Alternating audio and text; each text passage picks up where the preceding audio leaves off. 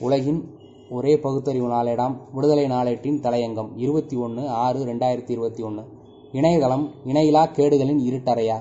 அறிவியல் கண்டுபிடித்த சாதனங்கள் அறிவு வேலைக்கா பயன்பட வேண்டும்? பச்சிளங் குழந்தைகளின் ஒழுக்க குரல் வளையா நெரிக்க வேண்டும். எதிர்கால வாழ்வை இருட்டு குகைக்குள்ளே தங்களுக்கு தாங்களே பூட்டிக் கொண்டு தற்கொலையா செய்து கொள்ள வேண்டும். கடந்த ஒரு வார காலமாக ஒரு தகவல் ஊடகங்களில் முதல் இடத்தில் உலா வருகிறது.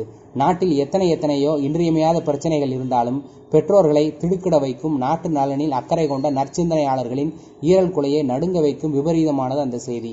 இணையதளத்தில் பப்ஜி என்ற விளையாட்டு உயிர்களை கூட பழிவாங்கியுள்ளதாம் இந்த பப்ஜி என்ற விளையாட்டு. இளம் வயதில் உள்ளவர்களை இழுத்து போட்டு அந்த வலையில் விழச் செய்த நிலையில் அது தடை செய்யப்பட்டுள்ளது. சட்டத்தின் சந்து பொந்துகளில் நுழைந்து தப்பிக்க வழியா தெரியாது. வழிகளை சொல்லிக் கொடுக்கும் கெடு மதியாளர்களும் நாட்டில் பஞ்சமா என்ன? எவரோ மதனாம். பப்ஜிக்கு தடை என்ற நிலையில் இன்னொரு பெயரில் ஃப்ரீ ஃபயர் இந்த திருவிளையாட்டை நடத்தி வந்திருக்கிறார். இவன் நடத்தும் அந்த அமைப்பில் எட்டு லட்சம் பேர் சந்தாதாரர்களாம். சரி அப்படி அவர் என்னதான் செய்கிறார் பேசுகிறார்.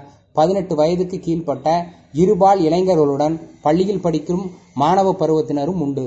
விளையாடும் போது மிகவும் இழிவான ஆபாசமான பாலியல் உணர்வுகளை தூண்டக்கூடிய வார்த்தைகளை சரமாரியாக அள்ளி கொட்டுவாராம். ஹார்மோன் மாற்றங்களுக்கு ஆளாகும் வயது பிள்ளைகள் இந்த மதனின் மதன காமராஜ கணைகளின் போதைக்கு தங்களை இழந்து விடுவார்கள்.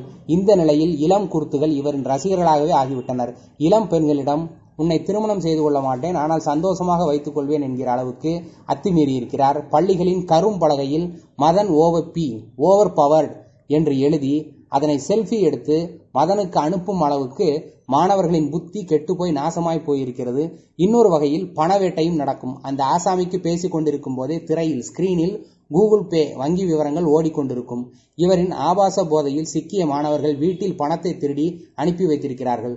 பிரச்சனை முற்றி பெரும் அளவுக்கு வெடித்து சிதறிய நிலையில் நூற்றுக்கணக்கில் ஆதார குவியல்களுடன் காவல்துறைக்கு புகார்கள் குவிந்தன. நேரிலும் புகார் கொடுக்கப்பட்ட நிலையில்தான் காவல்துறை செயல்பட்டு அவரை கைது செய்துள்ளது. நமக்குள்ள கேள்வி காவல்துறையில் சைபர் கிரைம் என்ற ஒரு தனி பிரிவே இருக்கிற நிலையில் பொதுமக்கள் புகார்கள் கொடுத்ததற்கு பிறகுதான் நடவடிக்கைகள் தொடங்கப்பட்டிருக்க வேண்டுமா? முளையிலேயே கிள்ளி இருந்தால் இந்த விபரீதம் உச்சகட்டத்திற்கு சென்று எட்டு லட்சம் இளம் குருத்துகள் மன அளவில் பாதிக்கப்பட்டு சீரழிவு குழாயில் விழும் அளவுக்கு சென்றிருக்குமா? தவறு. டாக்டர் சிவபாலன் இளங்கோ என்ற மனநல மருத்துவர் ஒரு தொலைக்காட்சி விவாதத்தில் பங்கேற்ற போது சொன்ன கருத்து மிகவும் முக்கியமானது. இதில் பெற்றோர்களின் பொறுப்பற்ற தன்மை முக்கியமானது. நீண்ட நேரம் தன் பிள்ளைகள் தொலைபேசியிலேயே காலத்தை கழிக்கிறார்களோ அது குறித்து கவனம் செலுத்தியதுண்டா? படிக்காதவர்களை விட்டு தள்ளுங்கள். படித்த பெற்றோர்கள் ஏன் இதில் அசட்டையாக இருக்கிறார்கள்? இதில் உயர்மட்ட நிலையிலே உள்ள சமூகத்தார்கள் அவர்கள் வீட்டு பிள்ளைகள் தப்பித்துக் கொள்ளும். கெட்டு குட்டிச்சோராவது படித்து இப்போதுதான் தட்டு தடிமாறி தலைதெடுக்கும் குடும்பங்கள். அவற்றை சேர்ந்த இளங்குருத்துகள் எதிர்காலத்தை கேள்விக்குறியாக்கிவிடும். எச்சரிக்கை எச்சரிக்கை. நன்றி வணக்கம்.